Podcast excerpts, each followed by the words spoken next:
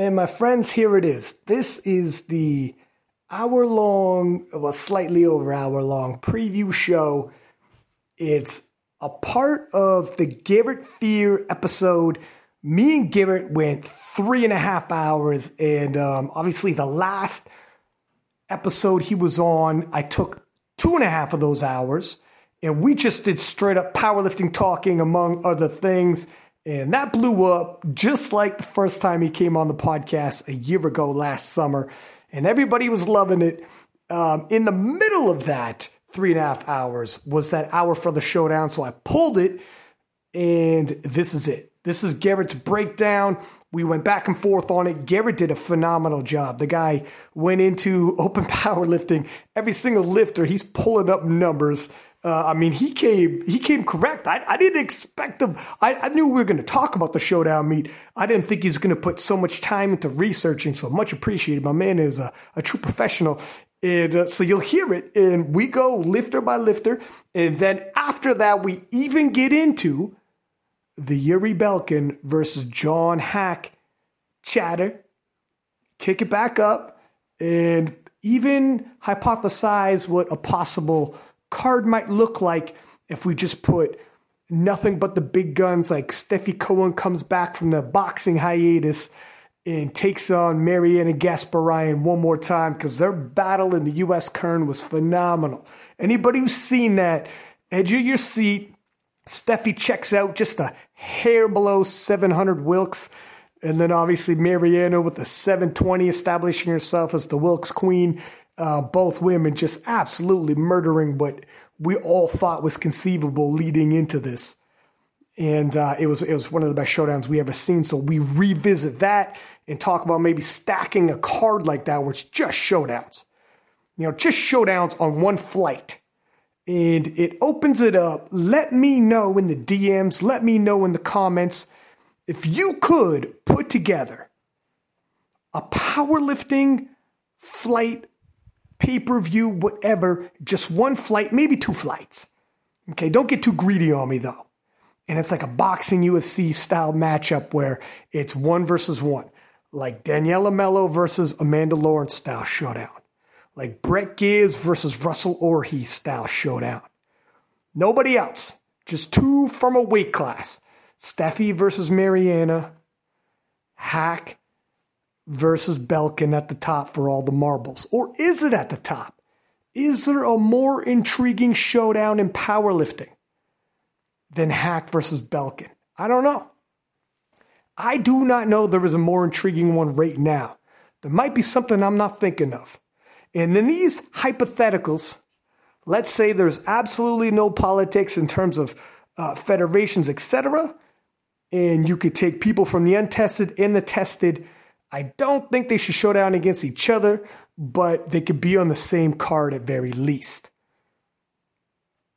Picture that, if you will. And uh, and me and me and my man Garrett were just throwing this around, but it, it, it would be intriguing. Obviously, in real life, you can't be mixing feds like that, but you could see. I mean, the SBD was thinking about doing their their invitational, and they just wanted you know a bunch of shutdowns to happen. And I don't know if the SBD invitational is going to happen this winter. Um, it's not looking great worldwide still with COVID but they're listening and they're watching and they're collecting data on what people want to see. So let me know, throw it in the comments, throw it in the DMs. Uh, with no further ado, give a listen to this podcast. It's me, it's Garrett Fear. We have another blast. And uh, the way you guys respond to him when he comes on King of Lifts, it sounds like I got to have him on more often, not just once a year. Anyways, but as as always, subscribe, post up in your Instagram stories. I will repost. Um, you guys have been extremely supportive lately, and it is very much appreciated and very much noticed. Trust me. So, with no further ado, let's get into it. You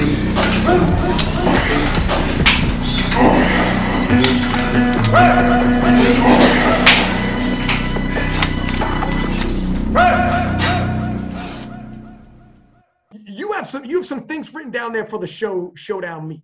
Right, I do. You want to hit that? Let's hit this before we. uh Yeah, pass it because I'm to forget, and I'm going to. So, as a lot of you know, the the showdown meet is coming up. Uh, it was originally supposed to be in Buffalo, New York. It's being put on by uh, Luke Bright at Eat Right Foods. By the way, plug for Eat Right Foods, man. I get all my meal prep from Eat Right. Uh, super awesome food, super simplistic meals. All the macros are there. Use code FEAR10. Um, it had to get moved to Kansas City. It's now at JP Price's gym, Strong Barbell Club, uh, because the regulations in New York are still pretty strict. Um, so the roster has changed a lot in the past year since this meet was announced. Um, and, and even I, am still on the roster list. I actually pulled out in February, but I said something along the lines that I may still do it, uh, and I'm not doing it. I just have too many minor injuries that are contributing to uh, major performance in, impingements. Um, so that's why I'm not doing it for anybody who's going to ask. So I wrote down a list of the entire roster. I took yep. into consideration everyone's best totals, their previous meets, um, you know, what kind of moment, momentum they're rolling on going into these meets, um, how long these people have been competing. So um, to go through this roster real fast for anybody who hasn't seen it, at 148 is Mikey Estrella. If you guys don't know Mikey Estrella, you should definitely be following him. Dude's out of uh, Washington, strong as shit. He's a 148 competitor. Blake Lehew at 165. Blake Lehew, younger guy, started competing in 2010. He's been around the scene for a while. Last couple of years, started competing on a deadlift bar in untested, and it's benefited him very, very well. Quick um, note on Blake, I'll add IPF as a junior, he won the equipped and raw world championships. It carved his teeth in the IPF before switching over. So he's been at the top end, both sides.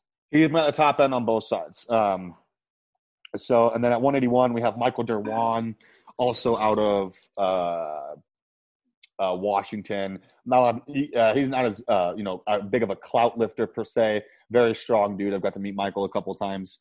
Uh, J- J- uh, Javon Garrison, that's the guy uh, the 104th Avenger. He uh, wears the face makeup and stuff, a little more. Oh wow, dude, I love it. yeah, uh, Charles is a dude out of Texas. Uh, he started actually only competing last year. He's really new. He Used to be a bodybuilder. Got a lot of potential in the sport. Uh, that's the whole 181 Derwan. What, what, are you expecting there? Are, you, is there a clear favorite, or is it pretty close and tight? In in 181, is there a clear favorite? Yeah. Um, in 181, it's pretty tight. So um, Javon did 785 kilo at um, 180, uh, 82 and a half kilo, 181 with a 536 dots. And uh, Charles did uh, 760 at 82, but his was in wraps. But Michael did 807 also in wraps. So it looks like, and mind you guys, this is a completely sleeved meet. Um, so out of the 181 guys, um, my money is is is probably going to be on Javon. Um, sorry, Charles, man, I love you, but my money is probably going to be on Javon. What's funny is uh, all of these guys are relatively new competitors. Javon started in 2017, Charles started in 2019, Michael started in 2016, so he's been around a little bit longer. Going into 198, uh, we got Carlos Moran, one of my favorite lifters of all time. Uh, Carlos has been competing since 2009. Uh, been around for a long time. Very fun to watch lift. Very intelligent guy. His best total, he did um, 857 at 90, uh, but bombed out of his last meet. He may have pulled out after squats, I think. Uh, and then obviously we have John Haack. Uh, so John Haack is. um, we did a pretty good intro to him earlier, but yeah, he's got he's got 80 kilos on the next closest 198 competitor He's got two and a half kilos on the best 220 competitor, and there's only one of the 242 competitors who's out totaled him, and he even out totaled uh, one of the 275 competitors at this Jesus contest. Wet, so the heavy favorite for this meet's obviously for me going to be John Haack. He's also just on this massive roll of a two year long momentous streak ever since the 2018 US Open. His trainings look super good. He's still PRing. He's still maintaining an awesome standard. John's only issue typically is depth. Um, that's going to happen with a high bar, heavy knee travel, um, uh, Olympic shoe squatter. Um, but I'm not really worried about him. I think John's going to do 970 at 90 kilo. That, that's gonna, really that's really the the the, the storyline for John Haack isn't whether or not he's going to win. He could beat guys several weight classes up. It's what could he do? Are we going to see? Yeah. And I think I think I think if John, well, the thing is, John is an amazing competitor. He's not like he's not only a gym lifter. He's an amazing competitor. He typically goes in and he can go two. He can go 0 for two on his first two squats and pull out his third. I watched him do it at the 19 tribute. I watched him miss his first two squats for depth, go up 10 keys and then I think 12 and a half keys and yeah. hit his third squat. We know John always goes three for three on bench, always hits his biggest deadlift on his second attempt usually. So I think we're going to see John do something like 970 at 90. The last 198 competitor is a good friend of mine, Eric Wilberg out of North Carolina, trains at a Spider Strength. Uh, he's got the lowest total of the 198ers, which is so funny because it's still uh, 1835. yeah, I mean, these are only monsters. Massive total. Uh, going into 220, um, this is a fun little, this is actually a really fun um, roster of 220s. So I don't think Kaler's doing the meet. Oh, um, damn it. I don't think Kaler's doing the meet. I just don't think he's pulled out. He hasn't said much about it. His training has been okay at best lately. Um, which is you know we're all going to go through these these highs and lows. Right. Uh, so I don't think Taylor's actually doing it. The highest total we currently have at 190 or at 220 is Josh Lentz. If you guys don't know Josh Lentz, I've been following Josh Lentz for years. One of the first powerlifters I ever knew. I started following Josh when he was uh, still on the uh, powerlifting watch top 10 lifters at 220. Um, so he actually has the highest total of all the 220s. He did 935 at 220, which in uh, kilos, I believe. Uh, yeah, let's do. Let's we'll say kilos just because there's a lot of international. Yeah, that's the, uh, it's 2055 at 220. Uh, he's had a his best coefficient's 580, and uh, his last meet he did a very, very, very casual uh, 2,000 pound total, which for those of you on the other side of the world, that's 910 kilo. He did a very casual, like, I want to say it was a six for six or nine for nine, uh, 910, which mm. is very impressive. Joe's best total, Joe Sullivan, a good friend of mine, awesome dude. Uh, Joe, for those of you who don't know, is probably in my opinion, one of the best wrapped competitors in the world. He's just had a really tough go at sleeves. His deadlift hasn't been the best the past couple of years. He's gone through a lot of changes in body weight, and body composition, and coaches. Um, but I think he'll do pretty well. And then we got Jake ben- uh, Benson. If you guys don't know Jake Benson, Jakey B, Jakey B. Jakey B is another one of those very unassuming guys. You go and look at him, you're like, hey, he's pretty jacked, you know, and you wouldn't expect him to move the way that he does. Um, Jake, if you're listening to this, I have been secretly competing with you inside of my head for two and a half years. um, That's a fucking. And so uh, the last 220 is somebody I never even heard of, uh, Demarius uh, Slocum. I my handwriting's trash. Uh, I went and looked up his open powerlifting. He's done two meets. He's relatively new to the sport. Looks like he was a last minute entry. If I had to bet on anybody in the 220s, my money is going to go to Josh Lentz, and that's who I I think will probably also be in the battle for second, third, fourth, and fifth. Um, I think it's going to be John Haack, and then the following four are all going to be right in the same range on coefficient. Okay. Coming into 242, the 110 kilo, we only have two competitors. That's Aaron Palco. He's out of Columbus, trains at Lexon, and uh, Max Xavier, John Philippe. If you guys don't know that, that's um, RPE Max Milk Gang meme page guy. Uh, he got a ban from the USAPL because he basically fucked with them so much that they banned him. Um, there, Aaron Palco did nine. His last meet, he actually did at 100 kilo, 220, and he did uh, 920 at that meet um, which was a 2025. Um, but his last meet at 110, 242, he did 961. Um, that was uh, two years ago. That's a that's a, over a 2100 pound total. It's like 2116. Um, so at 242, uh, even though I love you, Max, man, my money's going to go on Palko, especially since we're using a monolift. Uh, just Palko is a, a god squatter out of a monolift. I think recently he took like 760 for five or something. I forget. I'm, I definitely fucked up that number. Uh, 275, we also have three competitors Andy Wong, Ricky Wright, and Cade Proctor. What's really, really cool about the 275 division this meet is Ricky and Cade are both in their first year and a half of powerlifting. So, so how is this possible they've reached this far this quickly? That's insane. Uh, well, must have been some, lifting previously. Yeah, yeah. People enter. Some people enter the sport just late in general, and they're already pretty strong. Kay did his last couple of meets at 242, 110 kilo, and he put up like 875, which is pretty solid. But going up a weight class would probably benefit him quite a bit. Uh, Ricky Wright has only done two meets, uh, but he still totaled 955. Um, He's a monster he's a monster, man. That's a that's a twenty one hundred pound total within two meets. That's that's an animal. And then Andy Wong, you guys all know Andy. Andy's done nine ninety five at two seventy five and nine ninety at like two sixty eight. He literally averages like a 565 dot score.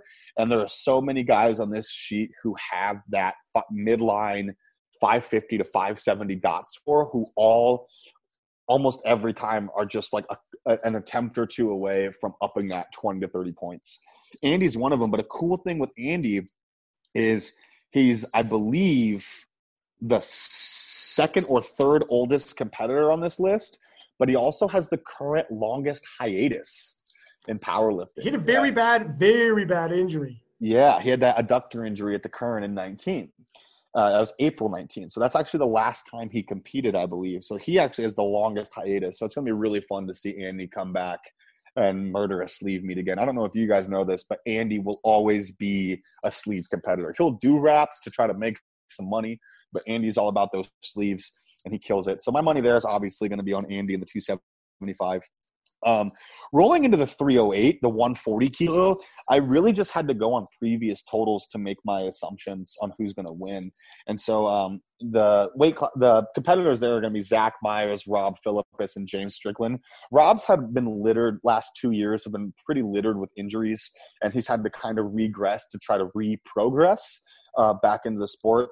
Uh, his last meet, he did uh, 955 kilo, which is a 2100 pound total as well but he did that at 342 pounds. Mm. um, so this is the first meet we're seeing rob at 308 again in a little while. He's been running super heavyweight for a while. His last good 308 meet he did uh, 988 and a half kilos and i believe that's where he uh, took the squat record for a little while. Uh, for those of you who don't know that's a 2175 total. Um, but my money here is going to go on zach myers. Um, he just is he is 30 keys above Strickland's best total uh, at three kilos lighter. Um, what I will say, something cool I didn't know, James Strickland did a, his first meet in 2004 and then didn't compete again in a sanctioned contest until 2014. Holy shit. Yeah. So that was really cool to see. In his first contest, he did at 198, which is really fucking cool to see. Um, so my money there is going to go on Zach Myers, and then moving into super heavyweight, we have Sean. we do real quick, let me add one little snippet uh, about James Strickland. So he's chasing a 700 pound bench press, absolute monster bencher. James Strickland had him on the podcast. Fucking phenomenal background story. His father was murdered by somebody. Um, he had stopped to help the guy on the side of the road or something. His father was murdered. He actually faced, yeah, I mean, everything goes with that. Faced the man in prison to make, you know, solace with that and put the piece. Like that podcast was phenomenal. He's a great character and a monster bench presser. And uh, yeah, so definitely check out James Strickland because as a side story, if he hits 700 bench, I think he might be the smallest man to do so. Quick timeout. I got to pee real fast. You bet. Go do it. Go hit that.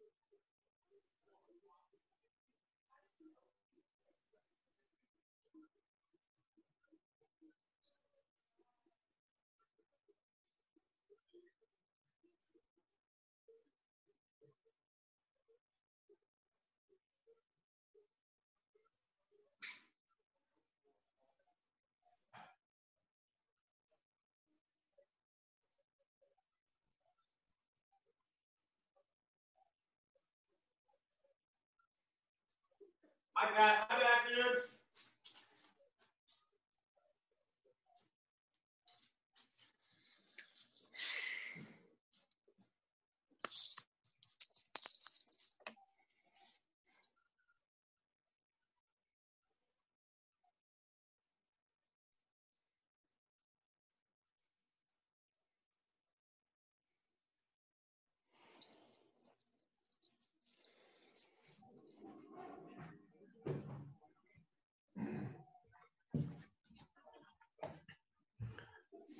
So rolling into the uh, super heavyweight guys, um, uh, two in my mind legends of the sport um, are competing here. So the three competing are going to be Sean Doyle, Zach Smith, and Dan Bell. From what I can see, Zach Smith is pretty new. He did a 982.5 kilo total at 141. So it looks like at that contest, he actually just missed 140, 308 um, and just had to go super heavyweight. So that's going to be something to consider for Zach going into this meet, especially with with the bigger guys. Truly, gaining 20 pounds for those guys, 10 kilos of weight, can add 30 to 40 to 50 kilos on their mm. squat. Mm. Dead serious. So those bigger guys, you got to watch out for those big squats. Um, Doyle uh, was a big wrapped competitor. Did big dogs multiple years in a row. Won one year. I believe got second or third at the Kern a couple of times. Huge used to be with Kabuki Strength, had some falling out. Not really sure what happened there, but obviously my money here is going to go on Dan Bell. He's been on an awesome streak. Um, he's been competing in sleeves, in wraps, and multiply. Really, really, really becoming an all-around good lifter. Uh, he's the current, Dan, he's the current world current, record holder, right? Currently has the highest, I believe, sleeved and wrapped total oh, of all yeah. time. Uh, so you know, 2,500 in wraps, best sleeve total, uh, uh, 1,127 and a half kilo, 2480. um, so, uh, but but with that, his best coefficient is 583. That still puts him almost 40 points under Haack's best coefficient ever, and uh, 21 points under his last 198 coefficient. So for the men, I'm going to say that first place is definitively going to John Haack, and I believe it pays out to fifth place. So the following five, that or following four that I put in here to take, um, and again, I'll eat my words if these are wrong, uh, but I'm going to give that to uh, Josh Lentz, Dan Bell, uh, Aaron Palco, and Sean Doyle. But um, let's see here: one, two, three, four, five, six, seven, eight of these competitors all have a coefficient between 550 and 570 and all of and all of those coefficients were done on between a four for nine and seven for nine day. So it could really go a lot of ways with those last placings. Um, blake lehew is somebody who i really don't want to throw out but he had a really rough meet his last meet. He actually got DQ'd at the Pioneer Open. His deadlift lockouts are absolute garbage and not locked out. And so until he really fixes that, because he's an amazing deadlifter, sorry about that, because he's an amazing deadlifter. So until we until we until we see that fix, I think Blake. Um, not that I'm not considering him to even win the meet because he has that potential. Uh, I just think it's going to be a rough going for him um, there. Um, so that's yeah. that's yeah, where I have with Blake, it is um you're right in that it's the sumo style he has. And Sean's actually talked about this. He goes, look at I go wide on that sumo in the lockout. Sean's like, it could be 50-50. I can go fucking huge and, get it off the ground, get a rape to lockout, but the, if I get pitched forward just a stitch, there's a little up down movement or whatever. Right. He's like, that's the game we play. Except with Blake, that's not what's being called. He's not being called for downward movement or anything like that. He's being called for soft lockouts. Mm. If you look at Blake's lifts, he keeps his thoracic and chest very, very extended in the top position. So what tends to happen is his hips don't come all the way through, and his uh, chest is too far forward, and his shoulders don't lock out. It's a call I would make 99 times out of 100. I would have also red lighted every single one of his deadlifts at his last contest, and even ones before that.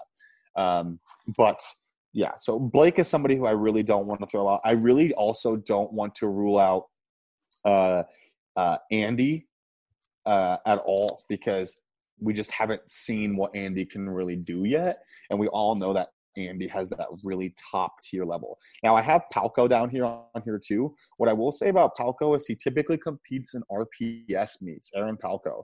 So this is also WRPF meets. so we're gonna see how it is going into it. But now that um, Strong Barbell Club is handling most of the judging and how that's gonna happen, I think we're gonna see a pretty legitimate contest here.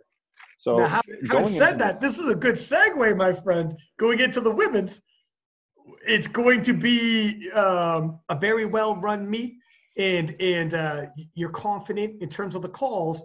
Marianna Gasparyan coming in as a 123 once again, and although unopposed, perhaps solidifying history because this is the weight class that uh, you know there was some discussion on previously, and she has an opportunity here to possibly match or post something up around that ballpark. I don't know if we'll have the same as she had on the Kern because she's lifting unopposed. Well, her note there. Even then, she's in sleeves this time. Oh, that's right. That's so, right. You're right. Yeah. So, go, looking at Marianna's best numbers, her best sleeved meets, she did 580 kilo, which is sorry, I'm so used to kilos now, guys. Uh, 1277 at 57 kilos. And her last meet, she did 570, so 10 kilos lower, about 1255 at 63. Um, best her current best coefficient. I mean, again, guys, I'm speaking dots. I'm not speaking Wilks. I'm not speaking IPF points. I'm speaking dots. I used open powerlifting for all this information. Uh, it, at, when she did that 580 at 57, she did the 659 coefficient. When she did the 570 at 63, she had a 613. So she's obviously the clear favorite to win. But I'm going to talk about here in a second two people who I think could really come and steal the show that people aren't really, they don't have a big eye on. So going into 132 at this meet, there's actually, this is the, I believe, one, two, three, four, five, one, two, three, four. The 132, the 60 kilo weight class here has the most competitors in it. So this is what we're going to see. But all of the key, all of the competitors in the in the 132 weight class are all relatively new, um, or are making their sleeved not sleeve debut, um, or are making their like debut onto a bigger platform. Um, so we have uh, Cora Meekum. She's actually 20 years old. He looks to be the youngest competitor at this contest. She's done 420 at 60 kilo. Uh, Robin Mikado, I hope I'm saying that right. She did 495 at 60. Uh, Courtney Tedesco, my handwriting's so bad. Uh, she did 432 at at 60 and 432 at 59. Those are her last two meets. So, you know, we'll see how the momentum goes there for her. And I do not know how to say this girl's name, but I'm going to assume it's just Angel Angeli. I don't know how to say it. Angelia Anna. She did 448 at 60 kilo her last meet, and Haley Hill did uh 397 at 55 her last sleeve meet but hasn't done a sleeve meet since 2018 and has been in wrap since. And her last wrap contest she did 487 at 58 so she actually has the highest coefficient there of all those girls but again that's in wraps and that's a huge huge huge discrepancy. Mm. moving to 148 67 5 um, we have Chloe Lansing, Caitlin Dunlap, and Konica Bird. I know all three of these lifters. I have competed with in the same contest as uh. I believe that's how you say her name. She did the tribute. She's actually only done two meets, but she is on track over the next couple of years to uh, beat out Stacy Burr's 148 record, I believe. So Konica did 592 at 67.5 in sleeves uh, Caitlin Dunlap did 552 and a half at 75 kilos, so weight class up. This is actually her first time going down to uh, 148, 67, 5 kilo. I'm really excited to see how that goes. She's a very fun lifter to watch, very energetic. But one person who I think everybody really needs to keep a close eye on is Chloe Lansing out of Iowa. If you guys don't know Chloe Lansing, her Instagram's like chloe.may, I believe amazing lifter. So Chloe is actually, um, and I'm sure she doesn't. I don't know if it bothers her that I'm going to say this. I'm sure it doesn't. I'm sure she owns it. But Chloe actually has. Um, she's a disabled lifter. She, her, I believe it's her right hand. Uh, I think she was had a birth defect. I could be saying that wrong. I don't know enough about it, so please nobody hate on me. So she actually deadlifts on her right hand with a strap and then she when she bench presses it's kind of um, just resting on top of her hand. Very very very impressive lifter. Deadlifted well over 500 pounds. I believe she's done 500 pounds for a double. Uh, and she totaled 570 at 67.5 but has only competed in wraps thus far. So this will actually be her first raw contest. I'm very very excited to see what she does. Um, she trains pretty intelligently uh, and has a very strong crew around her at her gym. She trains in Iowa, I believe, at Anvil. So she's also trains regularly with Cody Blazek. If you guys don't know who Cody Blazek is, he was actually the first person to do 2,000 at 181 at the same meet. John Haack did 2,000 at 181, but Cody did it in wraps. So it was a little bit overshadowed. Um, so I think we're going to see a lot there. Um, moving into 165, uh, I actually was a little upset about this. I only knew one of these competitors. So the four competitors here are Christina Sisk, Rachel Torres, Jessica Slavinsky, and Hunter Henderson. Um, don't mean to be a dick or undermine anybody. I actually couldn't even find any info on Rachel Torres. So uh, sorry about that. Uh, Jessica, or I'm sorry, Christina Sisk did 487 at 75 in sleeves. Jessica Savinsky did 492 and a half at 75. And then Hunter just blows them out of the water. Did 585 kilo. For those of you who don't speak kilo, uh, that is a, a 1290 total at She's 165. Killing it if you guys well. don't watch Hunter Henderson, she is already levels above this last total, has essentially taken everything she did at this last contest for a double, if not triple, in this training prep. Uh, she's looking phenomenal. At 181, we have Sierra Hutton. She's been around for a while. Sierra lifts. Uh, her best total is 502 at 181. That's uh, uh, 1107 at uh, 181. Phenomenal competitor. She was off the platform for a couple of years. I believe did a meet within the last six months. She's kind of making her way back and she's killing it. Uh, at 198, we have Amber Lucci, Casey Romero, and Kirsten Skurlock. I could not find any info on Amber, though I was pretty positive that was somebody I knew from Ohio, but I couldn't find anything on her on open powerlifting. So that was a little confusing. Um, Casey Romero did 570 at 95 kilo. Um, so she was previously at super heavyweight, is now competing in the 90 kilo weight class. Uh, Casey cannot get a handle on her deadlift, in my opinion. Uh, I believe she trains um, overload too often, using straps too often. There's like a 30 or 20 kilo discrepancy between her best gym deadlift and her best contest deadlift.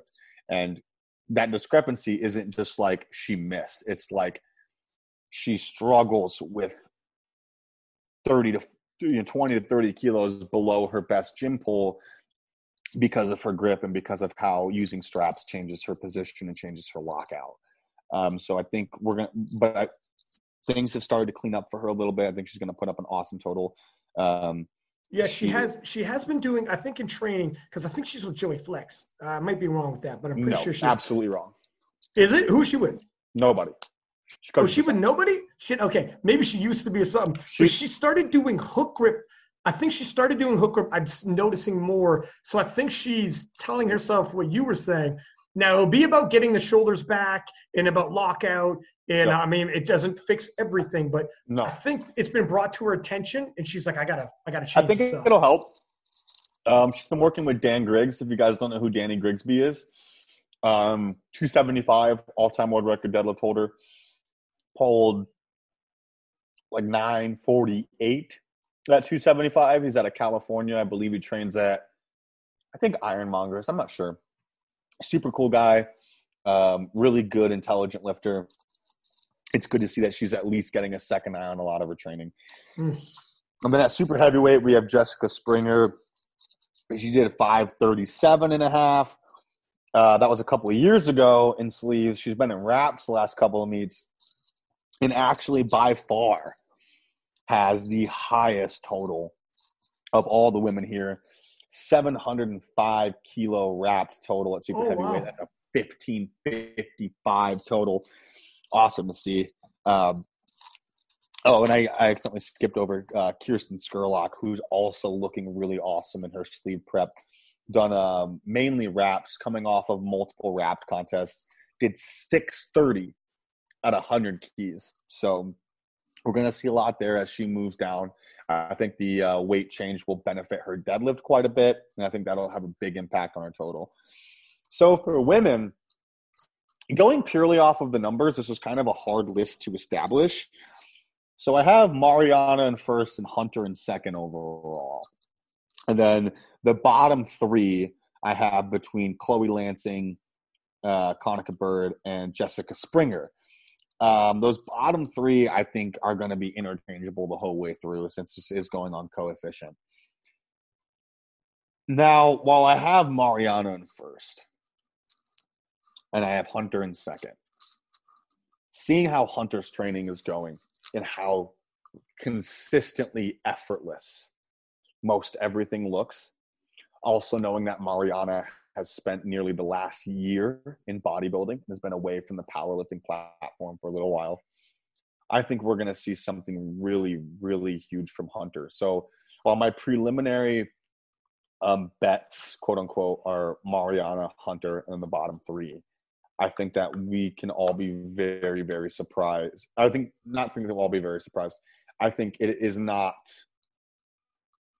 anywhere far fetched to say that Hunter could very much so come in and dominate this entire contest. There is look there, there there is some here, here. Marianna when she beat Stefi really did establish herself as the Wilks Queen and moved to the forefront of the discussion for women's powerlifting and has put a target on her back as the woman to beat. You're right. She looks she looks phenomenal. She's been doing a lot of bodybuilding, got in amazing shape. Uh, making 123 shouldn't be as as tough a task as probably previously because she is in such ph- phenomenal shape. So we'll see how that moves on to the platform. However, something that Hunter Henderson has that Marianna doesn't, because she's in the higher weight class, Marianna is going to go first. And, in, and unlike the Stefi Cohen battle, where it becomes a handling proposition where you're you're, you can change your last deadlift to ch- temp, change your deadlift openers, and there's a little bit of chess going on with these It'll in a whole different flight. So then, then we're talking now, Hunter Henderson. There is no chess anymore. I know exactly where you hit. I just need to go nine for nine, stay within my limit. That is a phenomenal because all the pressure's on Marianna. She has no idea what's going to happen with Wow. Hunter. So she's got to go balls out and maybe tip too far over. Another thing is Hunter's going to have, I think, considerably less internal stress going into this meet because of a home court advantage. Oh, She's Oh. going to be competing in her gym with her people. She's going to have to weight cut from home. There's no travel required. There's none of the excess trying to find the right foods, getting your car, getting all this stuff, getting to the meet venue.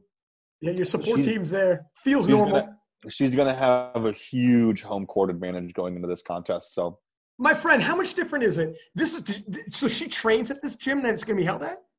yep. So how much different is it? Listen, one of the biggest things, hitting PRs in your own gym is great. When you got to travel to the other side of the country, you're in a hotel. How did you get there? You're cutting weight, all the rest of it. You show up at the venue, you're nervous as shit. It doesn't feel like home, and everyone says it's not going to be the same. When she wakes up and it's like, nah, man, this is the same though. This is a max day, just like any other max day for me. And I don't have to worry about anybody else in my flight. My eyes are on someone in the previous flight. I already know what I need to hit. There's no there's no chess being played. There's no jigging Right. the system here. It's it is. It's a great advantage then. Yeah, and a couple of other things to compare with those two. Hunter is a younger lifter who's on a great momentum right now, has only consistently gotten better. Marianna is a little more seasoned, um, has you know, had obviously you can only maintain the absolute elite level for so long. Since her best showing, she has totaled less and been heavier. Um, and having the year off of body, a year off of powerlifting, being a bodybuilder, et cetera, et cetera. Um, I think there's just a, there's just a lot of factors in play here, and I think those first and second place uh, placards are going to be interchangeable. So, so sure. So one storyline coming from this could be possible passing of the torch. You think from um, Mary from for a new queen of powerlifting? You think that's a possibility? That tune in because bigger than just who wins the showdown. Could we possibly see a passing of the torch, a new queen on the crown? Because whenever Marianne steps in there, she is the current queen, you know, and she's no, she's no, she's not shy. Uh, it, it's tough because they're not in the same flight, and it makes it difficult. And that's where I could honestly, this is not an excuse for Marianna, who whom I've had on the podcast, and she's a lovely lady, but it would be, you know, we'd be remiss if not saying Marianna would be like, you know what, to beat me I do think you should be in the same flight as me so that we're playing against each other. Um, maybe that would be, but this would be at least phase one of the passing of. If Hunter Henderson beats her here. It might set a possible rematch, which I fucking love a good storyline. I love a good rivalry, and be right. like, all right, let's get these girls in the same flight. Let's play chess and let's have them start playing the game. Now, I will say, two people I don't really want to throw out of this mix altogether. Konica Bird. She's only got two meets under her belt, and she started competing in I, I want to say it was June of 2019. Holy like she's barely a year in, and she's totaled almost almost 10 times body weight at 67.5. It's uh just under nine times, or no, it's about nine times body weight. And we all know how those first three and four meets that we do go. It is exponential increase the whole way through those first four meets. So we could see a massive showing from her. And while I don't agree with a lot of what Casey Romero does, uh, if she can pull her deadlift together on that day, and we see her pull 600 plus pounds on that day, um, that's going to definitely change the standing of this order quite a bit.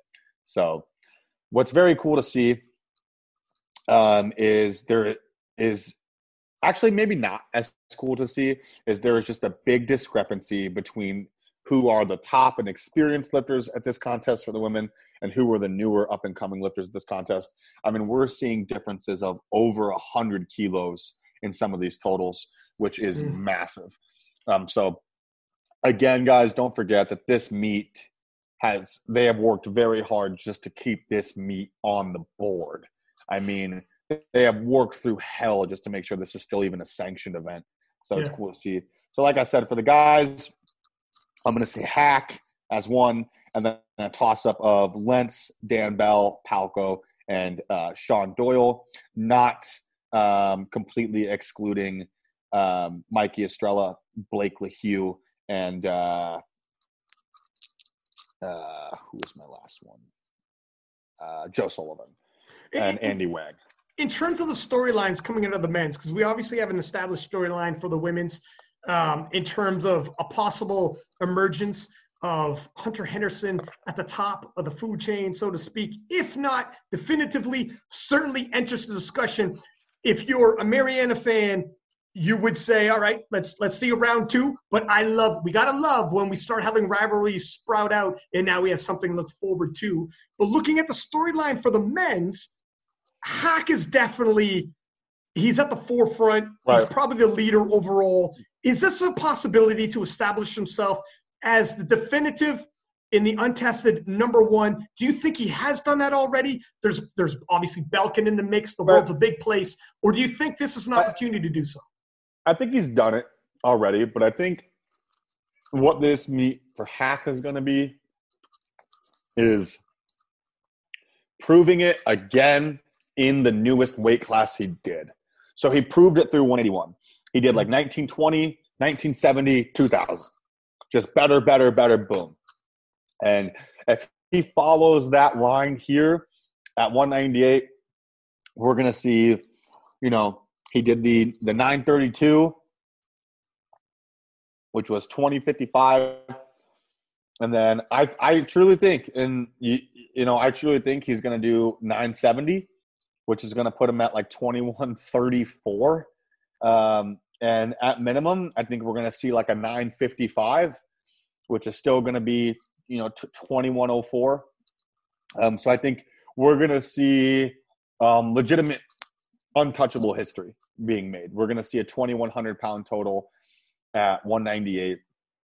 And then I think what storyline is really starting to develop there is yes, seeing the absolute best powerlifter of all time uncontested happen. You got to think if he's going to do 2130 at 198, what's going to happen if we see John push some of the other external factors, body weight, supplementation, those types of things? What are we going to see? Are we going to see a, a you know, Yuri Belkin did 2305 or, or it might have even been 2350 at 220 in wraps.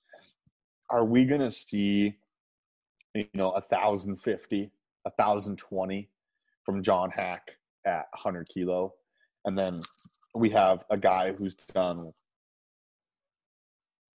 10 times body weight in three weight classes, which was mm. my goal, ironically, starting out. You know, I wanted to do 10 times body weight in three classes. And now we're going to have a guy doing, I mean, I believe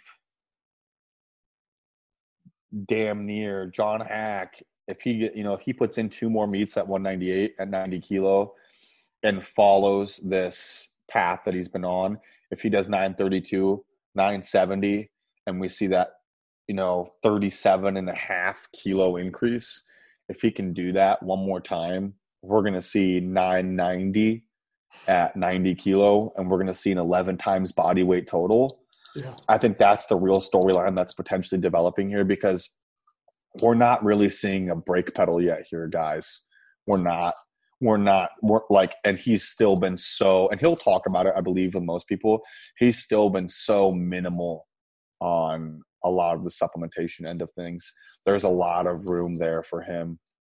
Uh, I think some of the other storylines that are kind of developing there, we're going to see a lot of these guys coming out of the woodworks you know, we got Charles Vogel, Javon Garrison, um, uh, Max Xavier, John Philippe, uh, Ricky Wright, Cade Proctor, all those guys, man, they're all within their first, you know, three years, five contests, if not less.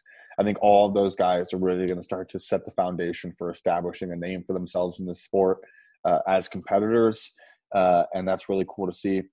I really keep looking at Mikey Estrella, man. I just, and the more I look at this, the more I'm just like, I really think Mikey's going to do something crazy.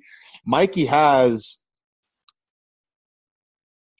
the fifth highest coefficient on this sheet.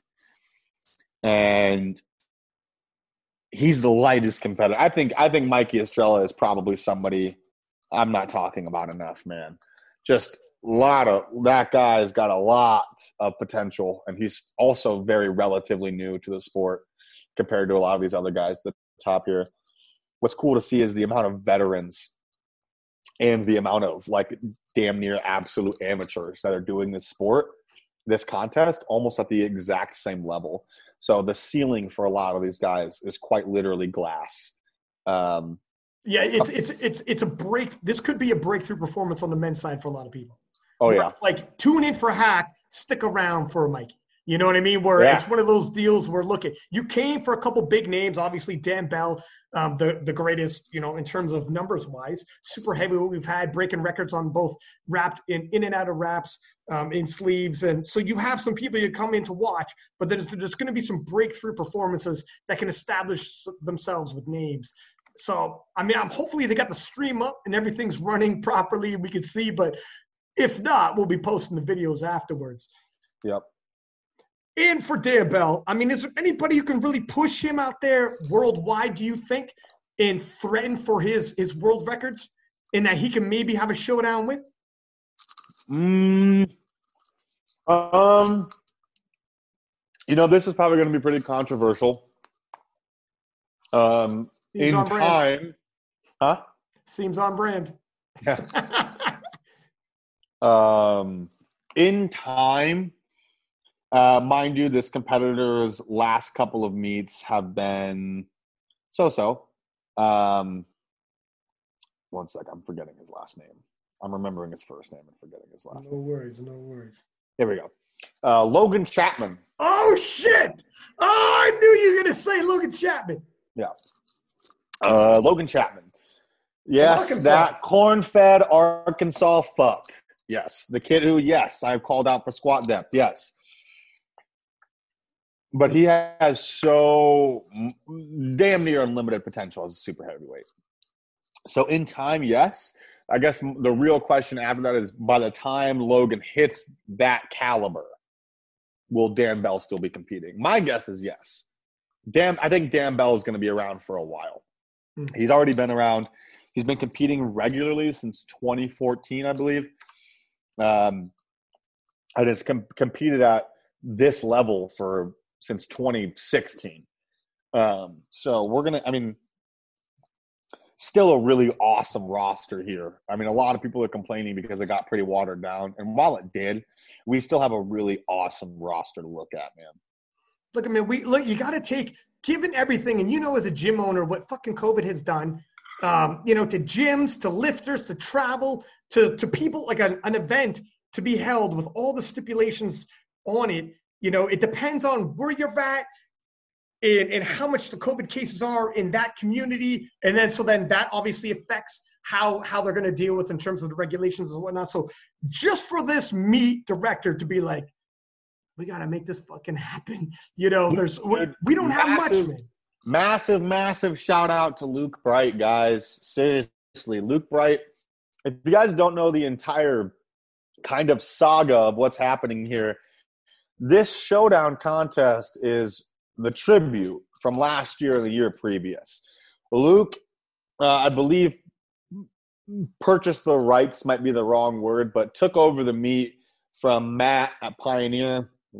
Matt was just looking to go a different direction gave over to Luke and Eat Right, and Luke has done a very good job. Some of Luke's mistakes, um, bringing on that fucking stupid fuck police fitness, allowing him to do the meet, made Luke look pretty stupid. But in Luke's defense, after COVID hit, it was hard to keep the roster full. So he did what he could to fill his roster. Um, and that's what you'll see with some of these competitors here and some of these newer competitors who maybe haven't hit that qualifying total. While, yes, that is upsetting, these are very unprecedented circumstances and unprecedented times. Um, so I just think it's awesome just to get all this together. Again, massive shout out to Luke Bright. Um, just a big fan of the sport. Um, you know, loves to see it grow and invested quite a bit. When I say quite a bit, guys, I'm talking tens of thousands of dollars Holy shit. tens of thousands to get this meet going. So he even moved it out of his city, you know, across the Midwest, uh, just to make sure it could still happen. He essentially gave up his own meet while still funding this meet, just so it could happen.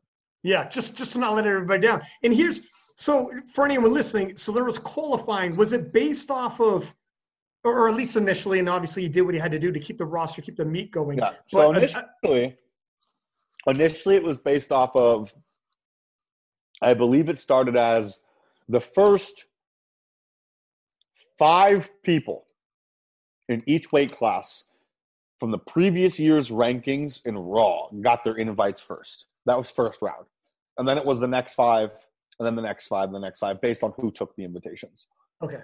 It was pretty fucking full a while back. It never hit the capacity he wanted it to. But that's part of the problem with untested powerlifting. The top five guys in untested powerlifting, almost like here, look, just to give you guys an example, I'm gonna pull out my phone. I'm gonna go to rankings. I'm gonna go to 20. I'm gonna, I'm, I, you know what? I'm just gonna go to this year. I'm gonna go to this year in the 90 kilo wrapped weight class. Okay, or I'm sorry, um, sleeved sleeved class. Um, and I'm gonna read the top five off to you guys. So at number one, we have oh wait, this is men and women, and this is by dots. Sorry, sorry, gotta go to total. Gotta go to men only. Thank you, open powerlifting. Okay. So this year, the top five totals at 198 are done USPA, USPA, RPS, NZPF, which is New Zealand Powerlifting Federation, which I believe is an IPF affiliate, and then the USAPL. Those are the top five totals. It's John Haack. Oh, I did me, Travis Rogers, Tim Monegatti, and Rob Ali. Those are the top five this year. Five different feds, and the meets took place in Wisconsin, Tennessee, New Jersey, New Zealand, and New York. This is part of the reason we will not see ever see a meet like the showdown be able to get those top five competitors in each weight class in the same room because these guys won't compete in this fed. They won't compete out of their hometown. They won't compete out of this. Or you know they know they just fucking bomb. So that's part of the reason that you won't see these types of meets live up to the caliber that is projected online um, but regardless but regardless how redundant is that to say uh, regardless um, still an awesome contest here uh, really oh god i'm umming like crazy uh, very excited to see how this all plays out. Yeah, I mean it's it's definitely look. It's tough to hold these meets under any condition for any federation, but he's definitely got. I get that the the roster isn't what he wanted initially before the COVID happened, but it's still a pretty good roster, all all things being considered. I mean, you got some of the biggest names here with Darren Bell, obviously John Haack, and you got some up and comers. You even got some guys who have crossed over, former IPF world champions, Blake Lehew. So people are represented. It's a shame um, Caleb Williams not there. Yourself can't be there, but uh, that's not that's not that's not fact. Not official yet. Okay, so Caleb might be in. I just don't think he is. I've seen Kaylor drop out of multiple meets very, very last minute. It's kind of one of his like classic things to classic do. T- classic yeah, cl- Classic, classic Kaylor. Um, so uh, we'll see. We'll see. We all know Kaylor. Um, if we do throw Kaylor into this mix, oh um, shit, obviously, son. yeah, obviously, if we throw Kaylor into this mix, it's probably going to go Haack and then Kaylor for first and then second, uh, and we'll probably see some big deadlifts. But I know he's had on and off knee issues for the last couple of years. Uh, had a hard time just getting squatting into contest anyway. I believe it was the Kern. Was it the Kern? I think it was the Kern in 19 where he had said he'd only been squatting like the last four weeks before the meet so um, regardless, I'm I'm really excited to see the guy get healthy and start putting mm. up fucking massive numbers again. Kaylor is always going to be a favorite to watch just because the dude is a fucking brute, man. He yeah. is amazing to watch lift. I've uh, watched Kaylor compete in person three or four times now, and it, it, it's it's an amazing experience. I will say the two most fun people to watch compete in person are John Haack and Yuri Belkin, who I have had the fortunate happenings of being able to compete in the same contest as them on multiple occasions. And uh, it just kind of it almost takes you out of what you're doing just watching is, those guys lift. Is that your dream showdown? What? Haack and Belkin, same flight. Same. So I think one thing that we're probably going to see 2021 2022 is yuri and Haack both at 220 oh shit. I, I think it'll happen. bonkers. i think it'll happen. So same weight class. We're not even talking by a co uh, you know coefficient whether it's dots or whatever. I i, I think it i think it has to happen. Yeah, well, and, dude, I think, it, and I think that's a thing. I think that's something that while John is obviously still currently dominating a 198.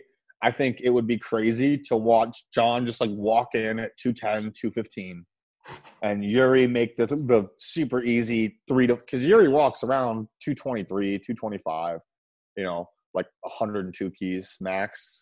Uh, to watch them go into the same contest in sleeves, I think that that's kind of a dream that everybody would love to see and be a really awesome way to really settle who is the modern goat because it's a hard comparison to make. The reason being Yuri's almost strictly wraps, yeah, and uh, John is strictly sleeves. John so John hard... tried sleeves and it fuck. He had all types of injuries. He's like, I wraps, I'm not doing wraps. that shit. He tried. Or wraps, sorry, sorry, I meant save uh, reps. Yeah, yeah. he's he, like, he, I'm not going back. No, and he shouldn't. He shouldn't. He's too. He's too damn good in what in what he's already doing. It'd be Mm. it'd be almost stupid to see. Do you think Yuri would would split the difference, meet him in wraps, or sorry, meet him in sleeves? Like, do you? Th- will there be that little asterisk? Be like, yeah, you beat him in sleeves, but Yuri's not really a sleeves guy, you know? Or what do you think? Um. Well, Look, if you're who's gonna- Russian, if you're Russian, you got your storyline. The guy- come Anybody on, who's going to say that doesn't really know Yuri Belkin's history. In that Let's Yuri. Belkin was an IPF competitor for a long time. So Yuri, in, in you know, going and looking right now at Yuri Belkin's work, um, But is he better in wraps though? Even if historically speaking, he started in sleeves. oh, of course he's better than Ras, but Yuri will also openly talk about that he, if he goes to a meet in wraps and sees that they're letting high squats pass, he'll fucking load up an extra 50 kilos on the bar and he'll do it. Okay, That's fair. He'll openly he'll openly admit to that. yeah, yeah, So- yeah. Adjust to the strike zone, right? Exactly. Um, Yuri hasn't done a raw full power meet since 2014 Holy so- shit. in South Africa.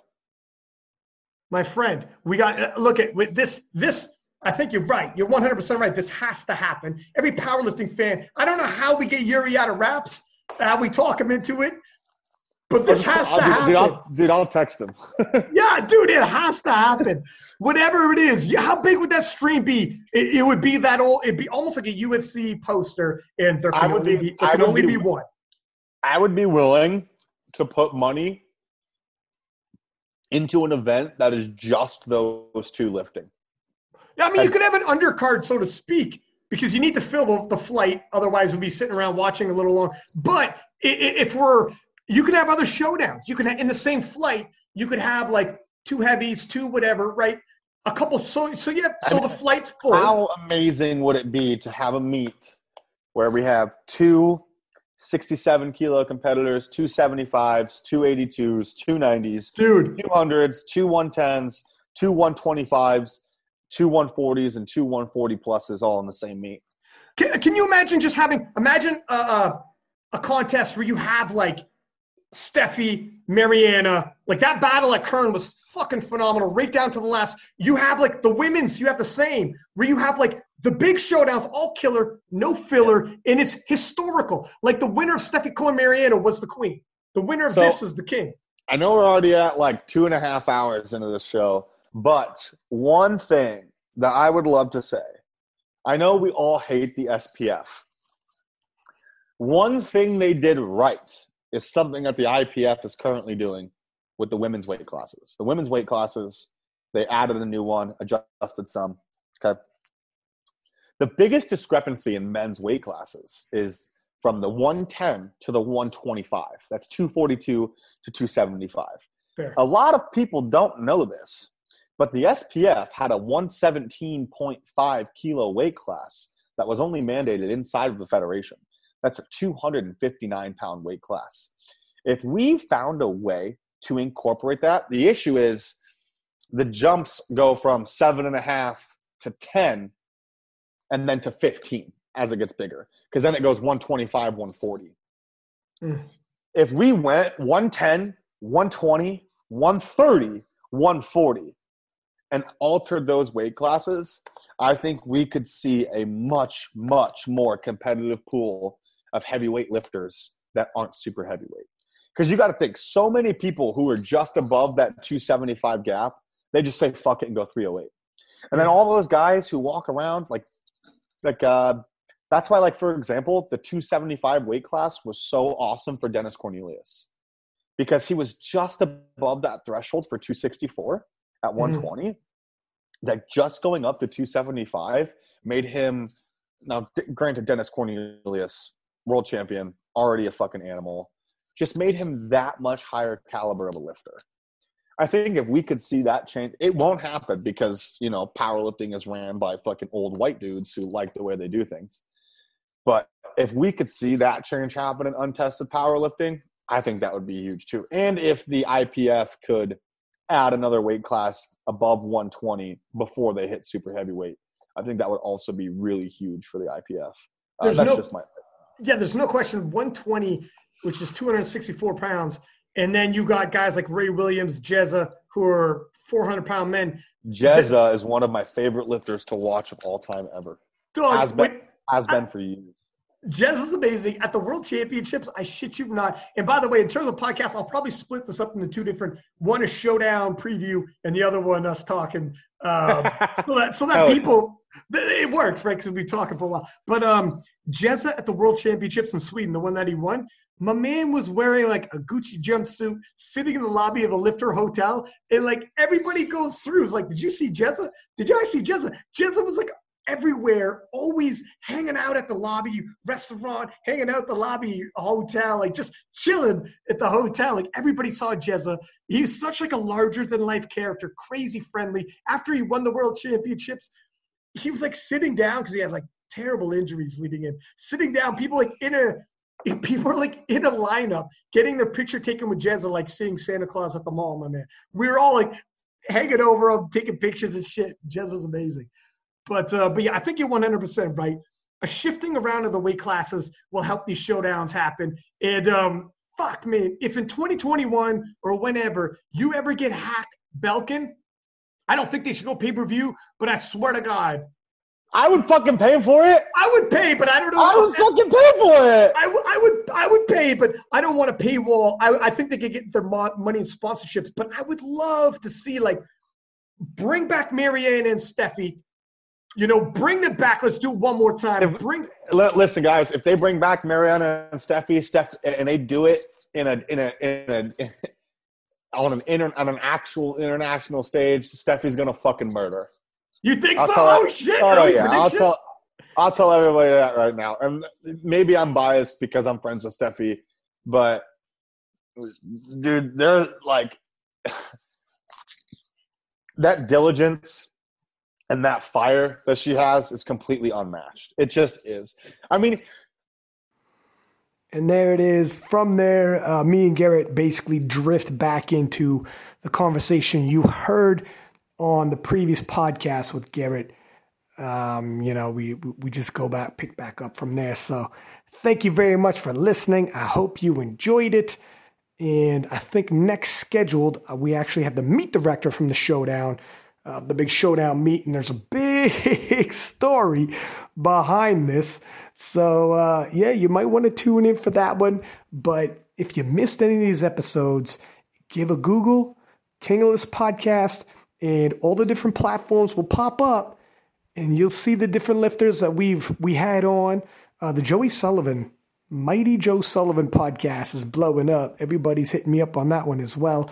Um, he dropped some amazing sound bites, and uh, things got man. We got we got emotional. My man broke down twice, and he had almost I mean, he almost had me breaking down. It's tough, man. We went there uh, a couple different topics. And uh, but not only that, there's not only just for the showdown preview shows with those roster of athletes, but just put any lifter that you're into dash King of this podcast.